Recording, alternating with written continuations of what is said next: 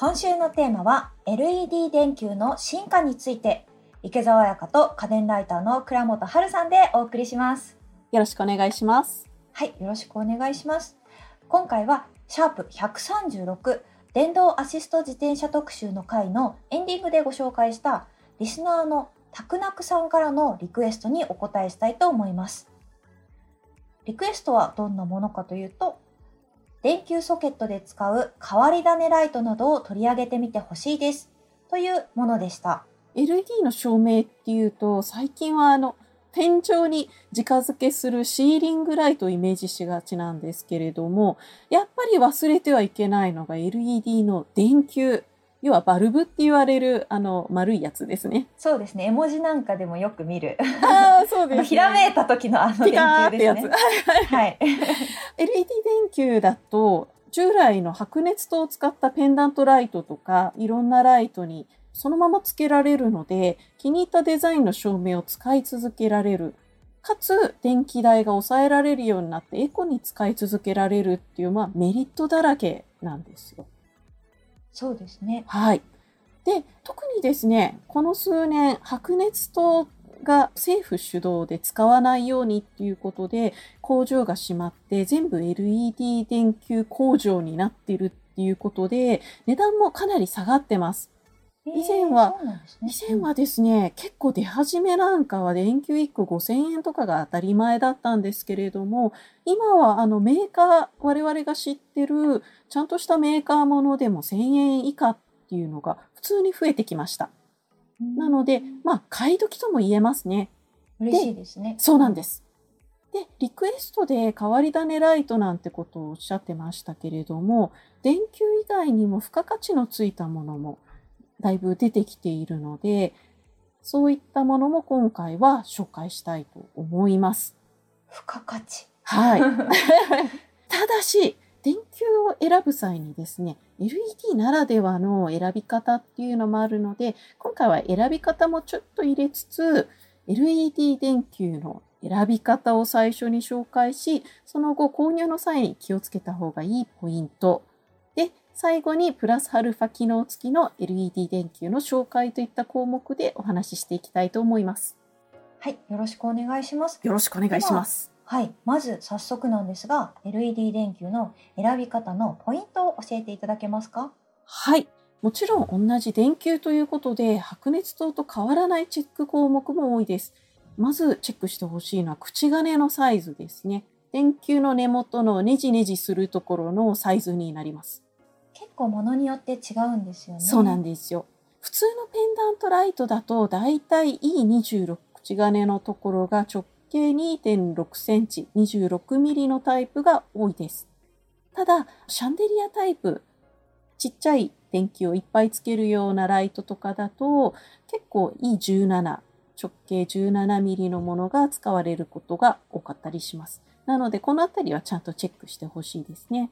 そうですね、はい、結構ねこの辺りチェックせずに買うとあれ合わないみたいなことがそうなんですよ。あの 言ってもやっぱり普通の白熱灯よりは高かったりするので無駄にしないためでも、えー、口金サイズ。あと意外に忘れがちなんですけれど電球形状も重要です。確かに。ペンダントの形によっては特殊な形状じゃないと傘と干渉したりするんですよ。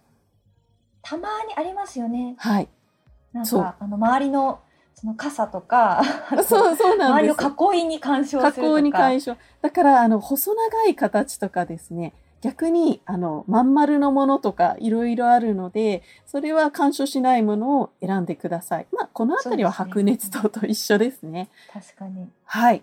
で、えー、LED で気をつけてほしいのがまずお風呂場とか洗面所とかそういうところで使う電気って防湿型の密閉された照明器具だったりするんですね。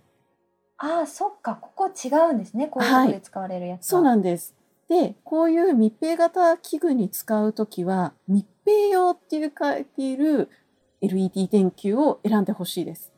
そうじゃないとやっぱり熱を持ったりして危ない、ね、そうなんですよ。熱がこもってしまうんです。あの LED 電球って白熱灯に比べると発熱しないって言われるんですけれども、結構根元の方は実は熱を持っちゃうんですよ。うんなので、あの根元の方に放熱フィンを使ってるものも多いんですが、これ根元熱を持つと何がまずいかというと、基板がですね、結構熱に弱いんです。ああ、なるほど。はい。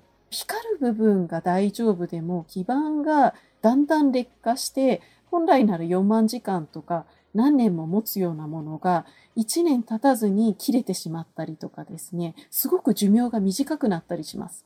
えー、注意必要ですね、これは。そうなんです。結構ですね、ランタンとかランタン型のマリンランタンとか言われるタイプとか、密閉するものに電球使うものもあるので、そういうものはちゃんと密閉型器具対応って書いたものを選んでください。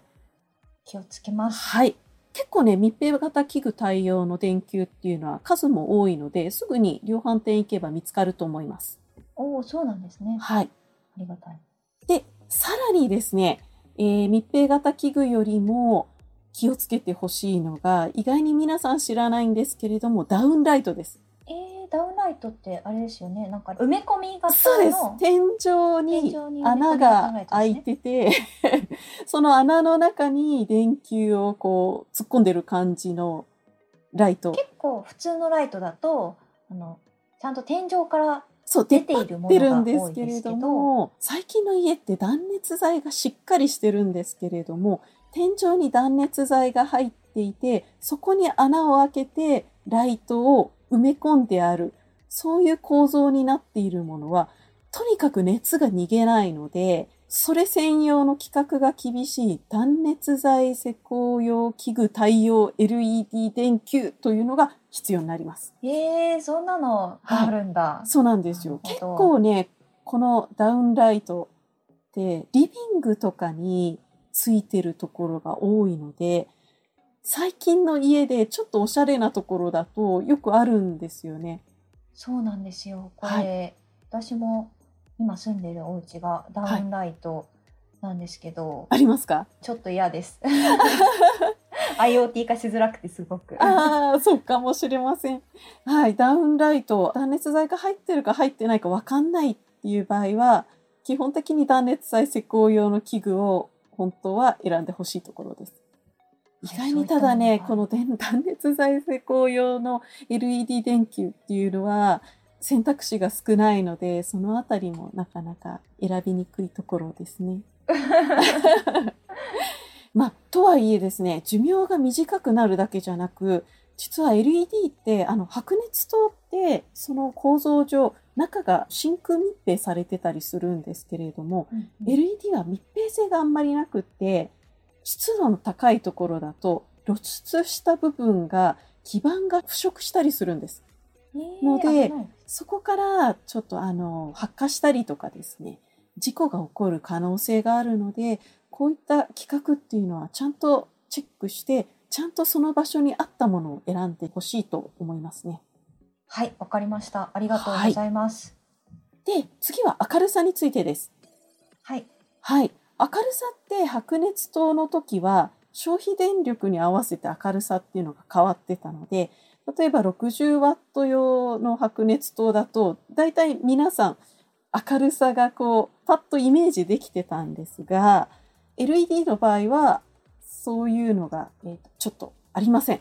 なのではい、だいたい電球には何ワット相当っていうものが表に書いてあったりします。この何ワット相当っていうのは明るさの単位じゃなく消費電力ですね。白熱灯の場合はこれぐらいと同等の明るさがありますよっていう意味で実際に消費電力その60ワット相当だったら60ワットとか使うわけじゃないです。まあ大体、えー60ワット相当だとまあ5ワットとか8ワットとかそれぐらいですね。まあでもね、はいどんどん LED に置き換わってる中でそう言われてもあんまりよくわかんないよみたいな。そうですね。あの60ワットっていうのが、まあ、一番よく出ている明るさなんですけれども、60ワット相当だと、光の明るさの単位で810ルーメン以上ぐらいって言われてます。まあちょっとちょっと想像できないですよね。なので、まあ、ワット相当で言うことが多いんですけれども、どれぐらいかというと、だいたいトイレ1畳ぐらいの空間を照らすのに、適切な明るさっていうのは485ルーメン以上ぐらいって言われてます。えー、それがだいたい40ワット相当です。あ、そうなんですね。はいうんうんうんで、1畳で40ワット相当っていうことは、まあ6畳だと、まあだいぶ上ってことがわかりますよね。そうですね。はい。6畳だとだいたい2700以上、3700以下ぐらいのルーメンが適当って言われてます。さっき言ったように60ワットが810ルーメン以上ぐらいなので、60ワットの電球がまあ4、5個ぐらいが適切。確かに LED 電球がついている照明って、はい。まあ、いくつか LED をつけたりとか、そうでいうことがすね。多いと思うので、まあ確かに想像に難くない くらいの個数かなそう。ですね。6畳で、まあ、ペンダントライト1個だと、かなりちょっと厳しいかなっていう感じですね。まあ、一般的に売られてるよくある明るさって LED 電球の場合40ワット、60ワット、あと100ワットっていうのがよくあるんですけれども、100ワットだとだいたい1520ルーメン以上ぐらい。まあ、6畳だとちょっと暗いんですけど、まあ、1個でギリギリ、まあまあ、ちょっと暗めだけど、許せないこともないかなぐらいの。まあ、明るさがどれぐらいがいいかっていうのは、個人のその好みとかもあるので何とも言えないんですけれども、どうしてもペントライト1個で済ませたいっていう場合は、100ワットをとりあえず選ぶのがいいかなと思います。ただ、さっき言ったように、今、あの、LED 電球、1000円以下のものも増えてるんですけれども、100ワット以上だと、あんまり聞いたことのないメーカーでも2000円以上を超えることが多いので、まあ、コスパ的にはどうかなっていうところはありますね。なるほど、確かにそうですね。それだったら個数でカバーするわみたいな方もいそうですね。ただ、個数でカバーする場合は、今度はあの電球以外にあの照明器具も買わなきゃいけないので、そうですね。どっちを選ぶかになりますね。ち選ぶか。はい。結構その LED 電球を購入する際に気をつけた方がいいことなんかもありますか？そうですね。あの、LED 電球と白熱灯の大きな違いっていうのは、光の広がり方が LED の場合、指向性を持ったものがあるっていうことです。なんかあの方向がそうなんですこのよ。方向しか明るくならないみたいな。そうなんです。結構ね、あの、古い電球だと特にそうなんですけれども、電球の下方向の狭い範囲しか照らさない下方向タイプっていうのが多いんですね。で、とはいえ、最近は下方向タイプと同じぐらいの値段で、全方向タイプっていうのが出てるので、部屋全体を照らしたい場合は、全方向タイプを選んでほしいです。ただ、ダイニングとかでよくあるんですけれども、部屋全体はダウンライトで照らして、ダイニングのテーブルの上だけはペンダントライトをつけたいっていう。スポットライト的に使う場合は逆にあのわざわざ方向性のある下方向タイプを選ぶっていう人も多いですね。そうなんですね。はい。ちょっとお部屋のイメージに合わせてここは選んでほしタイプをいです。選んでご購入していただきたいですね。あの、白熱光と違ってタイプ、光を照らすタイプが複数あるっていうことさえ分かっていただければ選びやすいと思います。ありがとうございます。はい。あと、まあ、色ですね。結構、白熱灯でも中光色とか電球色とかいろいろあったんですけれども、うんうんこれは白熱と LED ともにそうなんですけれども、オレンジがかった、要は色温度が低いって言われる色ほど暗めに見えてしまうので、だいたい何ルーメン以上だとこれぐらいの広さみたいなことを言ったんですけれども、電球の色でそれもだいぶ変わってくるので、そのあたりはちょっと気をつけてほしいと思います。あそうですよね。はいやっぱり白がかった色だとめちゃくちゃ明るく明るく見える。はい。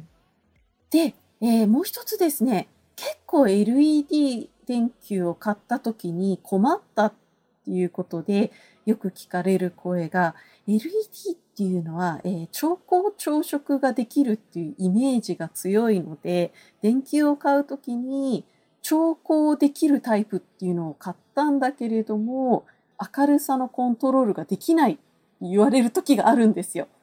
私も最近これに出会いました。これですね、皆さんに知っておいていただきたいのは、電球にただ単に調光機能って書いてあるときは、元々の電気設備に調光機能がついてるものに対応しているっていうことだけの話なんです。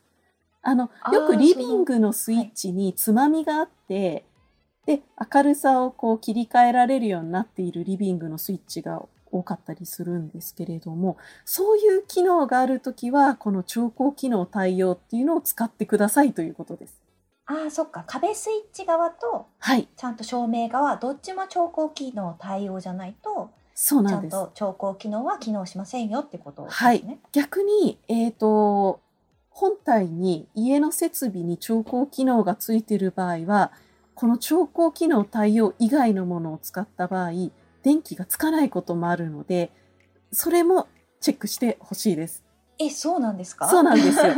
運よく一番マックスにした時はつくっていう人もいるんですけれども、電気の使用的にあんまりいいことではないので、事故につながることもあるので、もしスイッチ部分に調光機能がついている場合は、絶対に LED 電球も調光機能対応ものを選んでください。注意します。あはいりがとうございます。そんなに調光機能対応でも、ものすごく高いわけではないので、そこら辺は大丈夫です。まあでも、あの、そこが対応してなくても、はい。最近 IoT 電球みたいなのもよく出回ってると思うので、そう。そうですよね。そうなんです。あの、LED 電球なので、どうせなら調光とか調色したいわっていう場合は、そういった電球自体に、えーコントロールできる基板がついているものを選ぶ必要があります。最近増えてますもんね、これもそうなんです。そうですね。たくさんあって、えーおすすめはじゃあ何ですか？ってたまに聞かれるんですけれども、個人的に最近これいいなって思ったのは、日照というメーカーが出しているスマート LED 電球トリゴっていうシリーズになります。これですね、まあ、パッと見普通の電球なんですけど、うんなんで私がこれをおすすめしてるかっていうと、えっ、と、専用リモコンがあるからです。ああ、なるほど。はいリモコンがついてるんですね。そうなんですよ。こういうのってアプリだけでそうなんです。やるとか、あのリモコン別売りとかが多い。そうです。でねあの、なんなら安いやつだと、もうリモコン全部なくって、アプリしかない。だから電気のつけたり消したりっていうのはスイッチでできるんですけれども、調光とか朝食はいちいちスマートフォンを出してこなきゃいけないっていう。うんうんまあ、そうすると、非常にめんどくさいっていうのもありますし、例えば家族に子供さん、またスマートフォンを持ってない子供さんがいる場合は、まあ、そもそもコントロールできないということになってしまいますよね。そういう時に物理リモコンがついてるタイプだと、そういう心配もなく、とりあえずリモコンを置いとけば、どこでも調整できるということになります。もちろんあれですよね。これスマートスピーカーとかそういったものにも対応してるし、してますね。ま需要があれば、ね、センサーと連動したりとかいろいろなできますの。があるみたいですね。はい。スマート電 LED 電球としての基本的なそういう機能もあります。あともう一つこれ何がいいかっていうと、複数の電球を一括してグループ操作できるんですよ。なのではありがたい。はいうん例えば、あの、さっき言ったように、6畳の部屋だと、まあ、4、5個の電球があると、ちょうどいい明るさになるって言ったんですけれども、例えば、シャンデリアタイプのものにうんうん複数の電球をつけた場合、LED 電球1個1個で操作するっていうのは、まあ、正直現実的じゃないんですけれども、グループ操作できれば、まあ、1つのボタンを押せば、すべて同じ朝食、調光ができるっていう意味でもすごく便利です。それって、えっ、と、リモコンからでも、そういったグルーはいプ操作、リモコンでちんゃんとグループ操作ができます。まあ、それアプリでできるのはまあ当たり前なんですけれども、リモコンでできるっていう点で、これ非常に使いやすいです。なるほど。ありがとうございます。すごい便利そうです。で、あれですね。リスナーのたくなくさんからリクエストをいただいていた変わり種ライトの話に移りたいと思うんですけれども、はい。電球プラスアルファの機能がついた商品もあるんですかね？あそうですね。電球プラスアルファっていうと、まあ、プラスアルファは何かって いうところなんですけれども、個人的には最近とっても気に入っているというか、こういうものがどんどん増えればいいなと思っているのは、えっ、と、LED 電球だけれどもデザイン性が高いもの。あー、なんて言えばいいんだ。こう、ガラスの中に、そう、あの、フィラメント風の LED 電球っていうのが最近、ちょっとずつ増えてきてですね、電球自体をデザインとして見せるタイプのものが増えてるんですよ。これめちゃくちゃおしゃれですよね。バーとかによくありそうなそうなんでデすよ。しかも、結構フィラメントっていうのはやっぱりあの消費電力高いんですけれども、これ見た目はフィラメントながら LED なので消費電力も低いっていう。あと切れにくい。だから長寿命。はい。うんで、最近ですね、結構中国製のものとかもいろいろ出てきてるんですが、個人的におすすめなのが、オウム電機さんのフィラメントタイプ電球。ですおすすめの理由はどういったところはいにありますか、こちら、えーフィラメント電球タイプだけでも、すごく種類が多いっていうのが個人的に魅力的だと思っております。あのー特にですね、フィラメント電球って暗いものが多いんですよ。40ちょっとねワット相当の明るさとか、まああっても60ワット相当までっていうのが多いんですけれども、このオウム電機さんの場合、なんと100ワット相当までの製品が出ております。え、明るいタイプのフィラメントそうなんです 明るいタイプがあるはい。どんなイメージができない逆に。あと、えっ、と、フィラメントタイプっていうと、どうしても電球色っていうか、オレンジがかったものが多いんですけれども、うんこちらもうちょっとゴールドっぽい感じの、要はフィラメントの中でも色味が複数用意されていたり、あと、電気バルブの、あの、周りのガラス部分の形が複数用意されてたりとかですね、とにかく選択肢が多いっていうのが、このオウム電機さんのフィラメントタイプ電球の魅力です。インテリアにこだわりがある方もこんな種類があるといろいろ選べそうですね。そうですね。あとやっぱり剥き出して使えるっていうことで、結構やっぱりあの男性ユーザーのなんかコンクリート打ちっぱなしとかにこういうのをこうそのまま天井からぶら下げたりとかですね。使い方がいろいろ楽しめるっていう意味でも魅力的ですね。ぜひぜひあのこういう変わり種電球もあるので皆さんチェックしてみてください。ありがとうございました。はい。ありがとうございます。今回は LED 電球の進化についてお送りしました。さて、家電最前線では番組への感想もお待ちしています。番組で紹介された家電を買ってみましたといった感想を Twitter でハッシュタグ家電最前線をつけて投稿してみてください。ここで一つご紹介します。スコフィールドさん。まだ聞き始めて1ヶ月ですが、とても楽しい番組です。古い記事、これ昔の回ですかね。も少しずつ聞いていきます。ありがとうございます。すごいね、古い回は過去いろんなものを取り上げてきましたね。そうですね。もう100以上あるので、その当時の最新家電について紹介しつつも、基本的な選び方みたいなことも紹介しているので、多分古い記事を聞いても役に立つ情報っていうのは今もとっても多いと思います。あとは結構、どのメーカーがこのジャンルに強いみたいな話もしているので、そうですね。結はい構そういった話はしていますので。えーちなみにですね、過去に配信したシャープ 86LED 照明器具の選び方とおすすめ3選の回でも、今回取り上げたものとは別のシーリングライトなどもご紹介しています。お聞きのポッドキャストアプリの概要欄のリンク、もしくは番組ホームページから聞けますので、ぜひ探してみてください。家電最前線は毎週月曜日に配信中。番組のフォローもぜひお願いします。最新話が配信されるたびに通知を受け取れますので、聞き逃すことなく家電の最新情報をチェックすることができます。お聞きのポッドキャストアプリで家電最前線をぜひフォローしてみてください。そしてそして最後に番組からリスナーの皆さんへのプレゼントのお知らせです。